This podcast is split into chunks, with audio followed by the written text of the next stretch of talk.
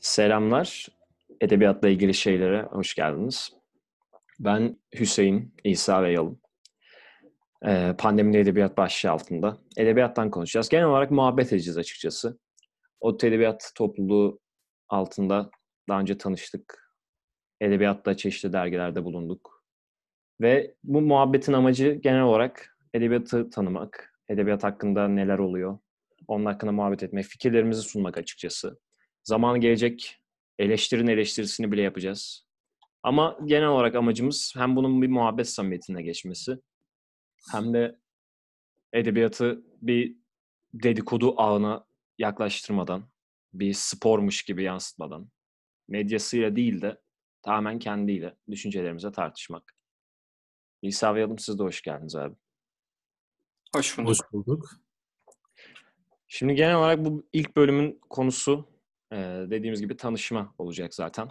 Biraz korona günlerinde, karantina altında neler okuduk, ondan yola çıkarak e, neler konuşacağız, neler konuşabiliriz. Biraz bunu e, aynı zamanda denemiş olacağız. E, bunu daha önce aslında burada konuşacağımız konuların küçük bir hazırlığında yapmış oluyoruz ama genel olarak ağırlıklı olarak bir e, muhabbet yönünde daha doğal, organik bir şekilde aksın istiyoruz. İsa sen başla istersen abi. Neler okudun Aa, şimdiye kadar İsa ben bu arada.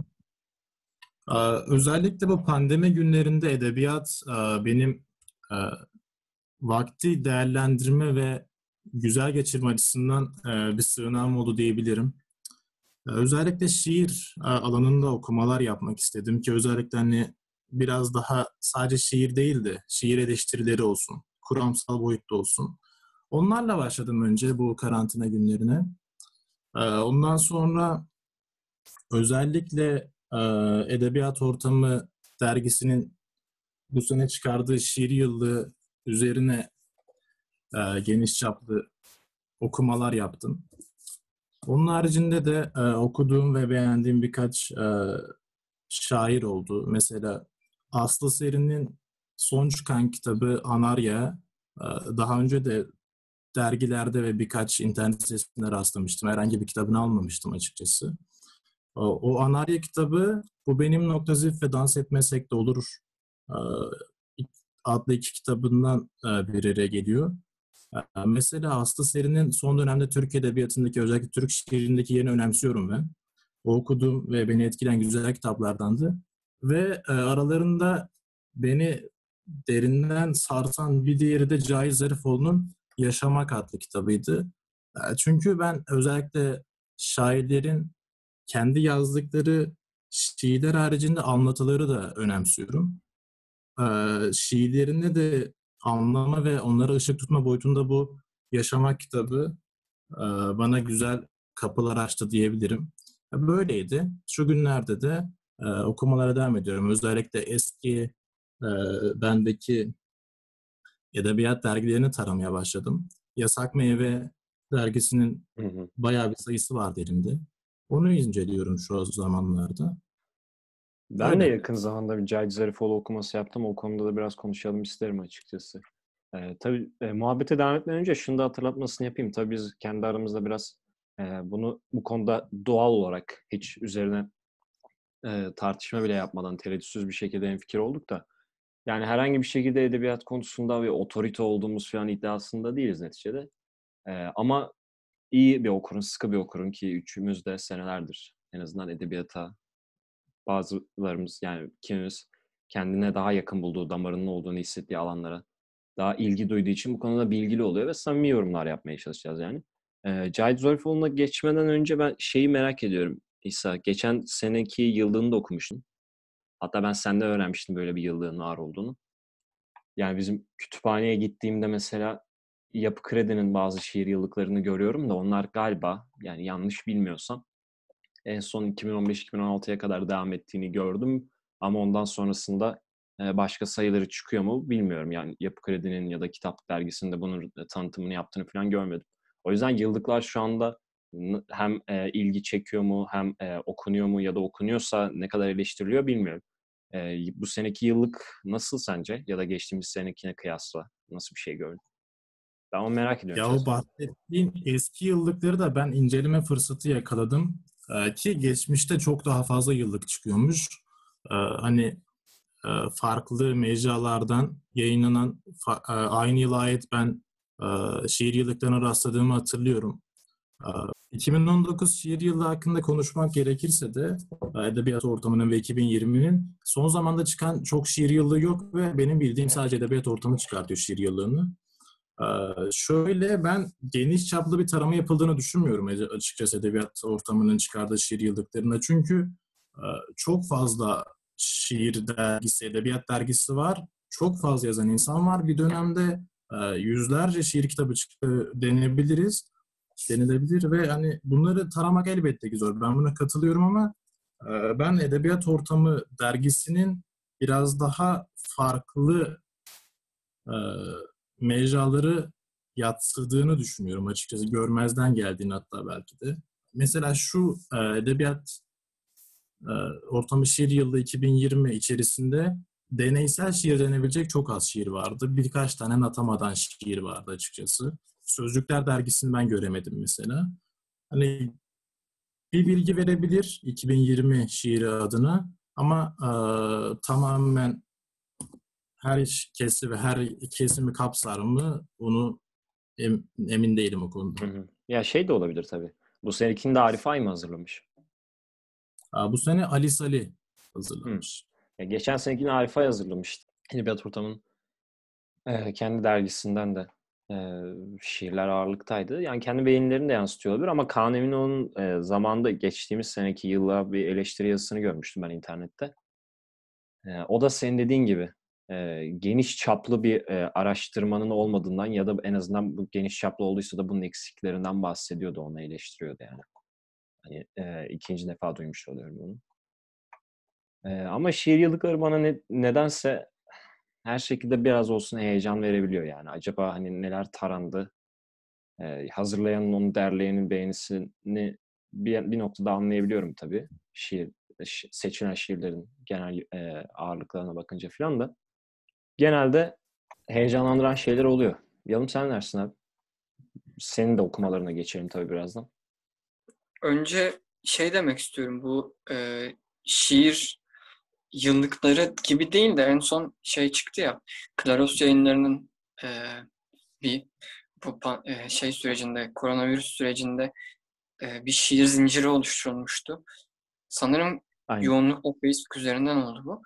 İşte e, onları bir antoloji haline getirdiği bir iş var. E, bu da yani şiir yıllığı konuşulurken aklıma ilk bu geldi. Çok fazla şiir yıllığı okumadım. E, çok bilmiyorum ama yani e, seçme biraz daha antoloji gibi. Onun da e, haberi olmayanlar için e, onu da buradan duyurmuş olalım. Hmm. Zaten epeyce yaygın ve çok sayıda şair var içinde. Çok e, birçok nitelikli e, şiir ve şair de var. Onun da e, ufak aslında çaktırmadan bir reklamını yapmış olalım diyelim ilgilisi için. Mantıklı olabilir. Onun haricinde ben e, şöyle söyleyebilirim.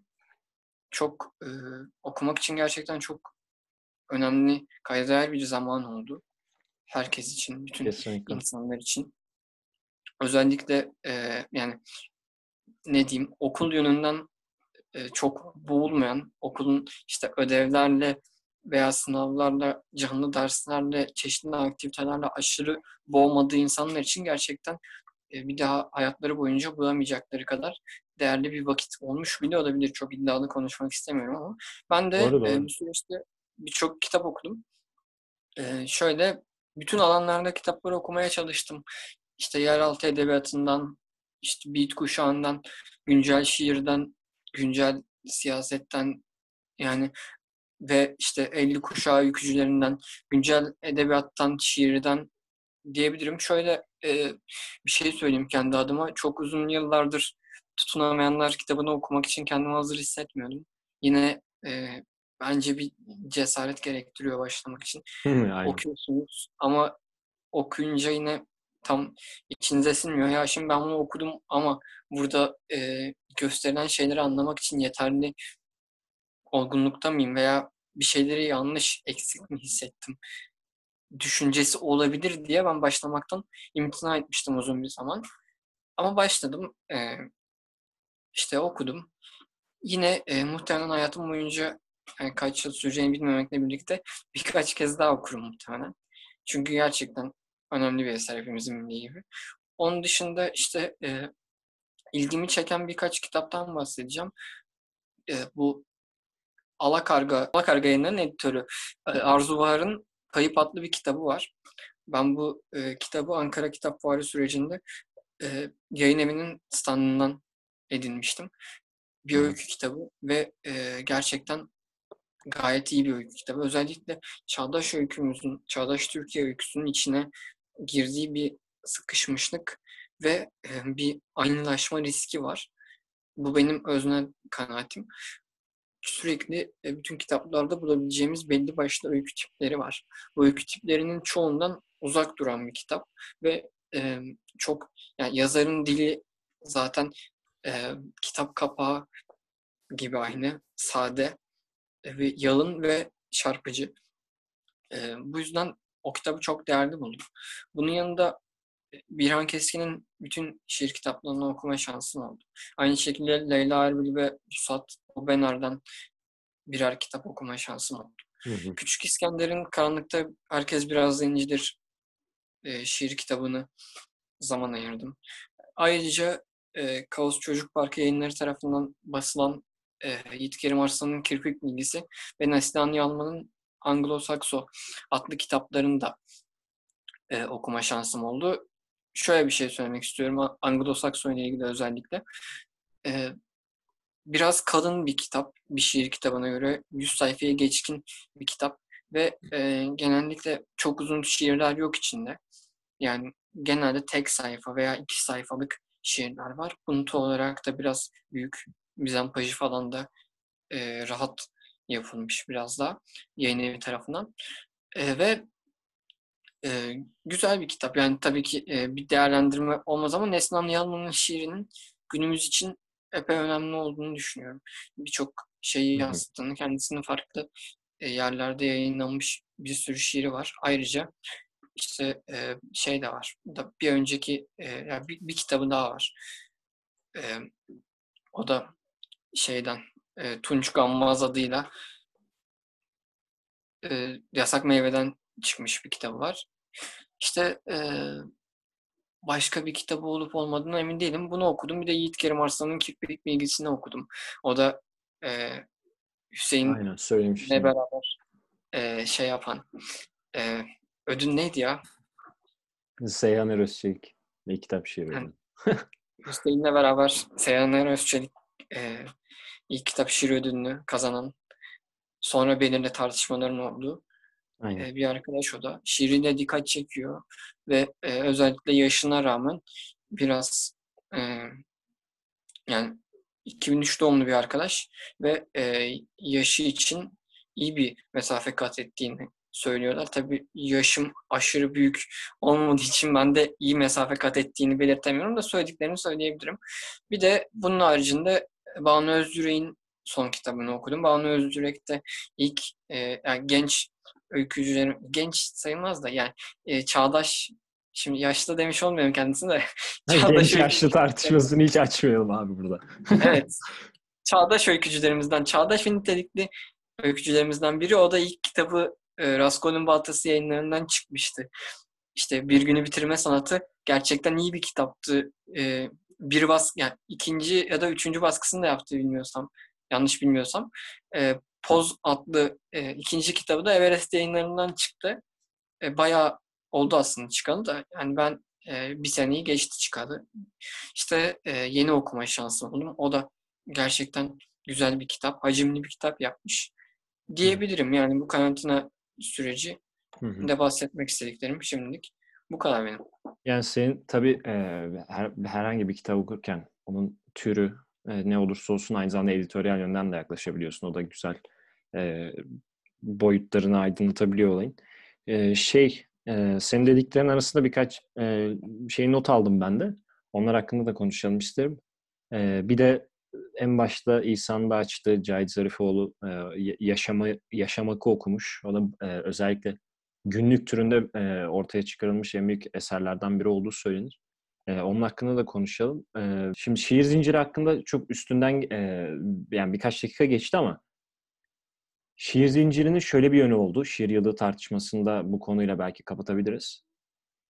Hem panoramik bir e, yelpaze sunmuş oldu. Hem de şiir yıllığı konseptinde alıştığımız birçok şeyi dönüştürdü aslında. Yani sosyal medyada daha çok ağırlıklı olarak bulunan şiirlerden, şairlerden ya da o şairlerin sosyal medyaya e, koyma tercih tercih ettikleri şiirlerinden e, alınmış oldu ve içinde hem on yıllardır ismini duyduğumuz, okuduğumuz ve artık edebiyat tarihine yaşıyor olsa bile adını kaydettirmiş insanların şiirleri bulunmuş oldu. Hem de hiç ismini duymadığımız, belki edebiyatın e, kimilerince taşrası olan yerlerden gelmiş ve kendini kanıtlamış insanların şiirleri bulmuş oldu. O yüzden aslında şiir yıllığı konseptini tamamen dönüştürmüş oldu.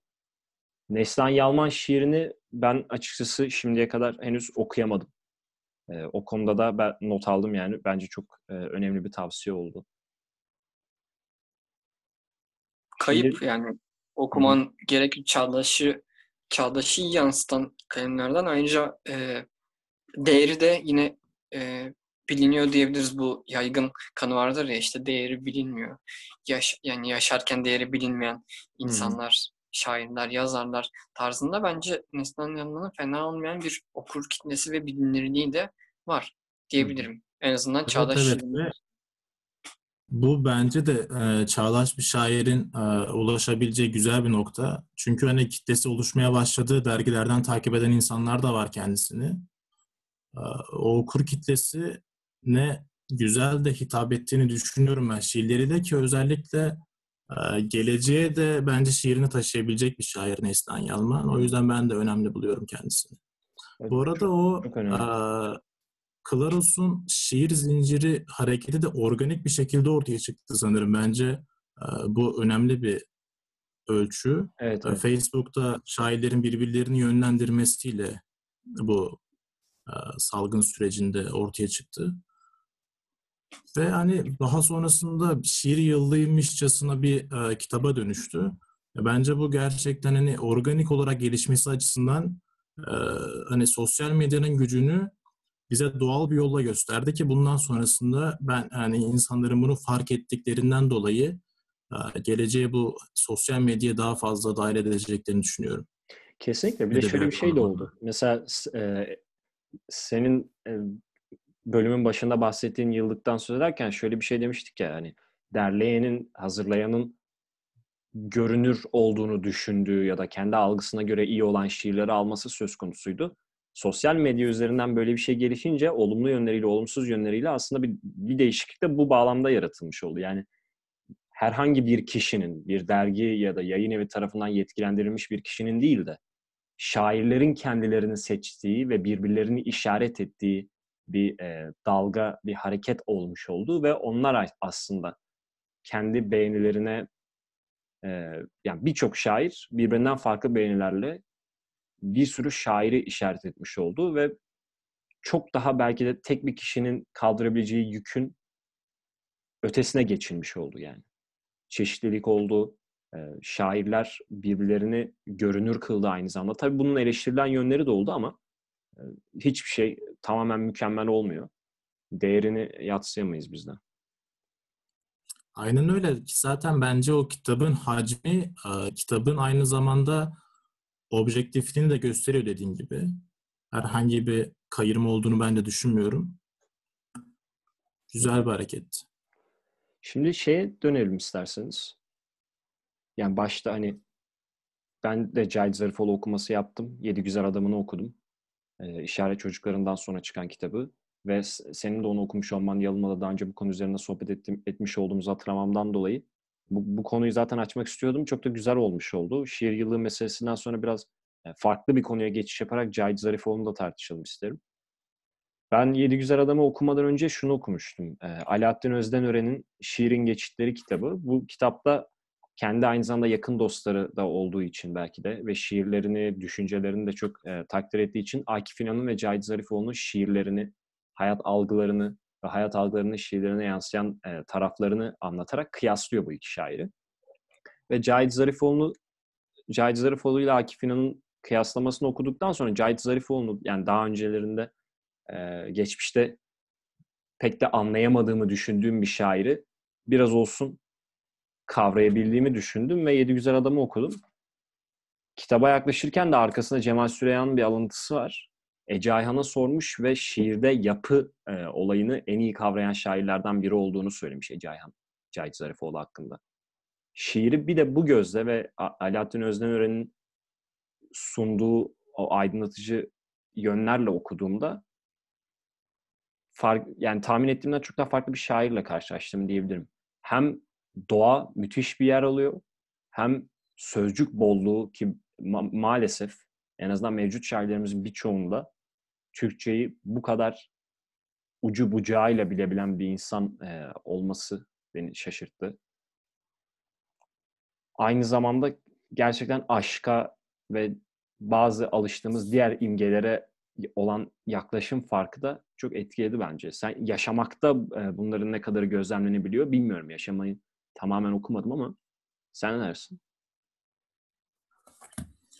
Ya özellikle e, ben dediğim gibi şiiri hakkında da belli ipuçları yakaladım ben e, Yaşamak kitabından.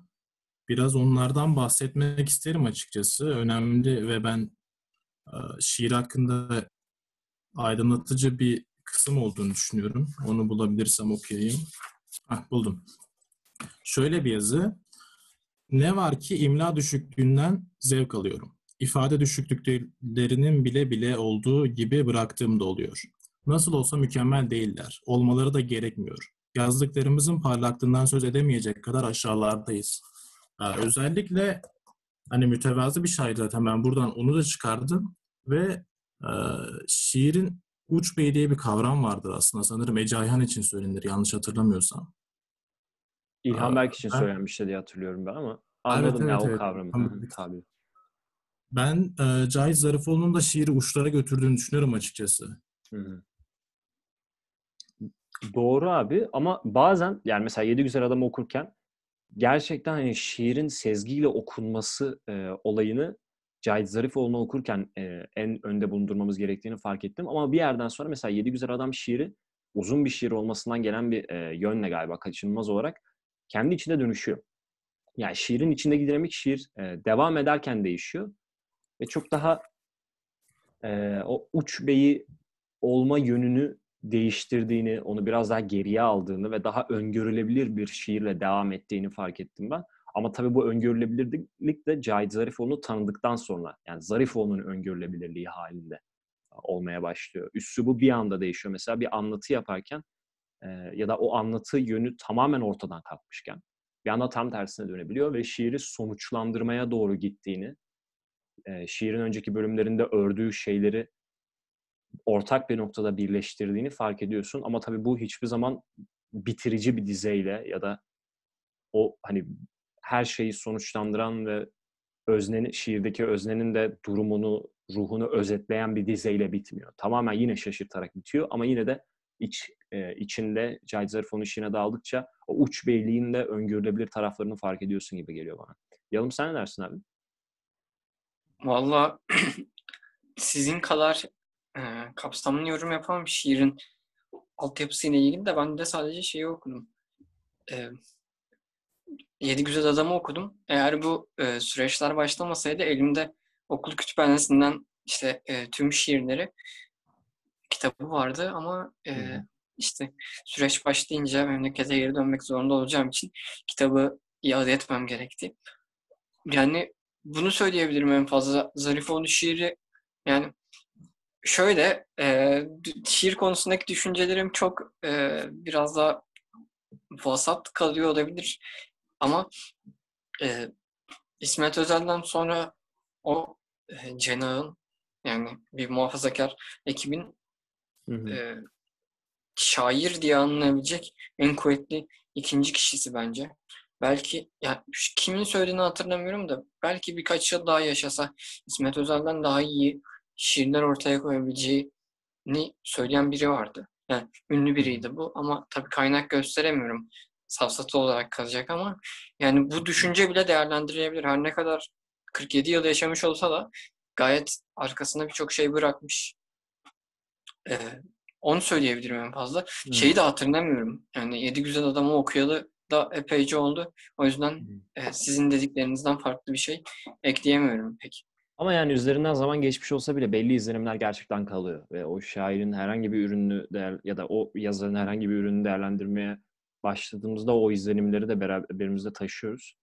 Ee, ben açıkçası İsmet Özel'le kıyaslandığında hani bir cenahtan bahsedebiliriz tabii ki ama e, İsmet Özel neticede ideolojik değişiminin öncesinde yazdığı şiirin de mirasını o cenaha taşımış oldu. Yani biraz hani Necip Fazıl'ın daha geç böyle bir değişim yaşadığını e, varsayarsak mesela yani İsmet Özel gibi biraz daha geç bir dönüşüm yaşamış olsaydı belki Necip Fazıl da aynısını yapacaktık. İki bir, bir ölçüde yaptı. Yani hani e, Os, İstanbul'daki Osmanlı entelektüel çevresinin ona verdiği değeri ona verdiği değerle ya da orada bıraktığı mirasla bir Necip Fazıl olarak da anılmaya devam etti. Uyandırdığı yankılar biraz da bu bağlamda değerlendirildi bence.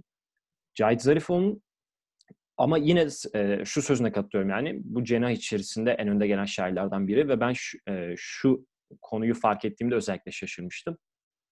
Gerçekten yenilikçi. Yani eğer bir deneysellikten bahsediyorsak bu deneyselliği bir sapmadan uzaklaştırıp olabildiğince şiirinin yapısına da, biçimine de, özüne de adapte edebilecek, uyarlayabilecek bir şekilde yapmış. O yüzden hala geçerli olan ve eğer şiirini dönüştürmek isteyen e, bir insan varsa hala geçerli olduğu için bu şair bu yönleriyle de tekrar dönüp dönüp bakabilir ve başvurabiliriz Cahit Sarıfoğlu'na.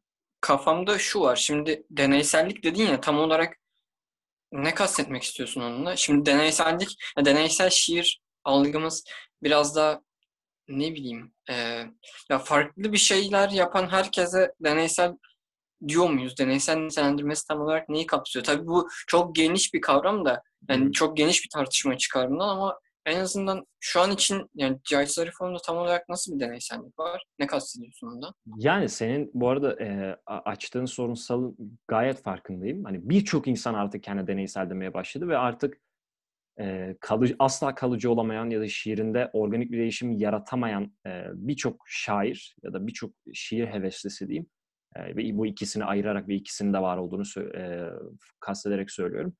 Yaptığı şeyi deneyselcilik kisvesine de sunmaya başlıyor. E, o yüzden hani nedir deneysel olan... Aslında e, efendim? Aslında bir anlamda bu deneyselliğin arkasına saklanıyor. Kesinlikle. Ve bu sorunsalı daha da büyütüyor yani. Hani deneysel neye deneysel diyebiliriz, neye deneysel diyemeyiz ama ben en azından deneyselden anladığım şu. Ee, mesela Apollinaire düşünüyorum.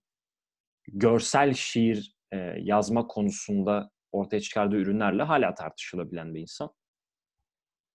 Şiirde yapıyı, şiirde biçimi değiştirerek, alışılagelmiş geleneksel biçimleri de aşmaya çalışarak, ve dilin üstünde tamamen e, postmodernizmin başlangıcından sonra daha sık bir şekilde tartışmaya başladığımız e, metotlara başvurarak Cahit Zarifoğlu'nu ben hem deneysel olarak e, tartışmanın değerli olacağını düşünüyorum. Hem de yani eğer örnek gerekirse bunu tabii e, podcast'te görsel olarak sunmak e, çok kolay değil ama yani konuşma çizgilerinden geniş parantez kullanımlarına, dizeleri kırmasından e, aslında Rilke'den beri görebileceğimiz bazı kelime değişikliklerine şiirin anlatısın şiire bir anlatı görünümü verirken aynı zamanda o anlatıyı birçok farklı e, gelgitlerle, birçok farklı dönüşümlerle değiştirmesi aynı zamanda mesela taksim ya da slash olarak bildiğimiz işareti sık sık kullanması, küçük harf ve büyük harf arasında e, sık geçiş geçişler yapması tabii kendi tercihine göre anlatısını besleyebilecek bir sürü farklı ve gelenek dışı unsura başvuruyor. Bu yüzden deneysel e, olarak düşünebiliriz derim. Ve mesela bazı bölüm başlıkları şiirlerinde sayılarla e, ayrılmışken bazıları yıldızlarla ayrılıyor.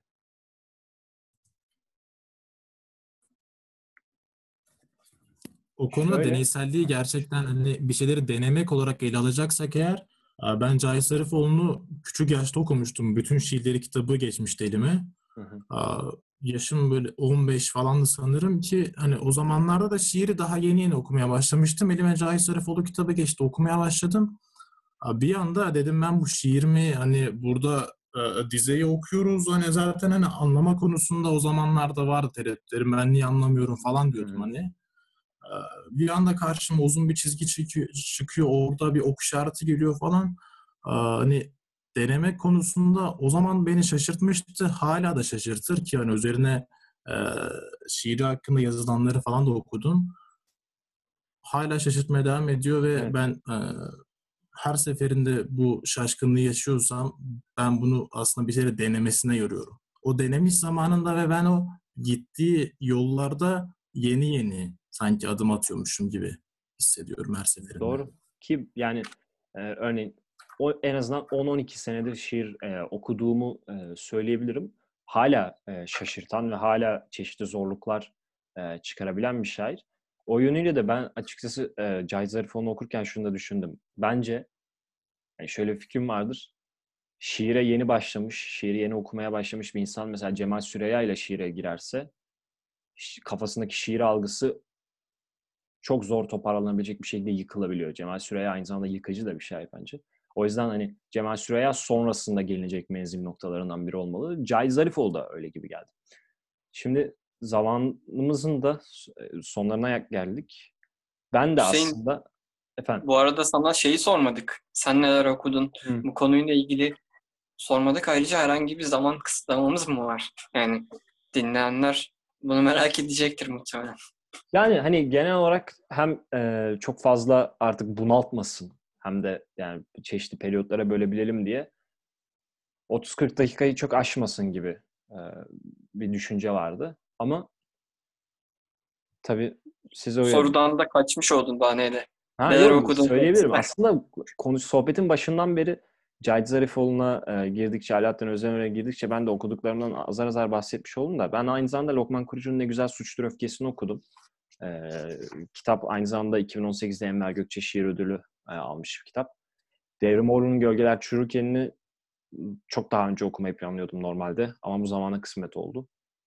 Genel olarak şiir ve şiir düşüncesi üzerine gittim. Biraz daha kuram okumaya başladım şimdilerde ama e, bir de dağlarca eleştirisi eleştiri yazısı yazmama sebep olan bir yola girmiş oldum. Dağlarca'nın İstanbul Fetih Destanı ve Çanakkale Destanı'nı okudum. Öyle daha çok şiir ağırlıklı okumayla sürdürüyorum ben de. Zaten konuşmanın derinleştiği yerlerden anlaşılıyor şiir üzerine okuma yaptın. Yo onun Sürekli... yanında da farklı okumalar yaptım aslında da sohbete öyle girmiş olduk ya biraz şiir yıllığından e, vesaire. Geldiği Yoksa... gibi gider diyoruz. Yo bundan sonraki bölümlerde tabii ki öykü roman e, da tartışırız yani. Tek bir alanı sınır tutamayız. Ama şiirin en azından görece bir e, ağırlığı olması beni çok rahatsız eder mi bilemiyorum. Çünkü Hilmi Yoz'un katıldığım bir sözü var. Tabii bunun etrafında çok tartışma örülebilir ama en azından sözün e, anlamına kıymet veriyorum ben. Yani bizim medeniyetimizin söylemi şiirdir diyor. Yani sözün hani sözcük tercihi bir medeniyetin var olup olmaması tabii apayrı tartışmalar da olabilir ama en azından Türk edebiyatı deyince, Türkçe edebiyat deyince şiir kendi yerini ister istemez alabiliyor. Öyle diyorsan. Ama tabii ki buna e, buna sınırlayamayız kendimizi canım. Elbette ki. Ki en yakın zamanda tekrardan görüşeceğiz zaten. Kesinlikle. Bizi dinleyecek olan insanlarla. Şimdi arkadaşlar o zaman isterseniz e, bugünlük bölümümüzü bitirelim. Bence tatlı bir sohbet oldu. Hem kendimiz e, tekrar bir ısınmış olduk aslında paslandığımız yerlerden başlayarak. Hem de e, karantina okumaları konusunda bir cross check yapmış olduk birbirimizin. Türkçesiyle? Yani şöyle diyeyim birbirimizin okuduğumuz e, farklı türler konusunda da e, bilinçlenmiş olduk ki yani ben kendimden de belli olduğu gibi ağırlıklı olarak daha bir türe e, odaklanma eğiliminde oluyorum. Faydalı oluyor bu. Şimdi Teşekkür ederim Türkçesi için Hüseyin Bey. yani tam Türkçesini söylemiş olmadım ama kaçtım galiba. O zaman elveda diyorum sizlere. Görüşmek üzere diyelim. Edebiyatla ilgili şeylerin Pandemide Edebiyat e, podcast'ın ikinci bölümünde tekrar görüşmek üzere arkadaşlar.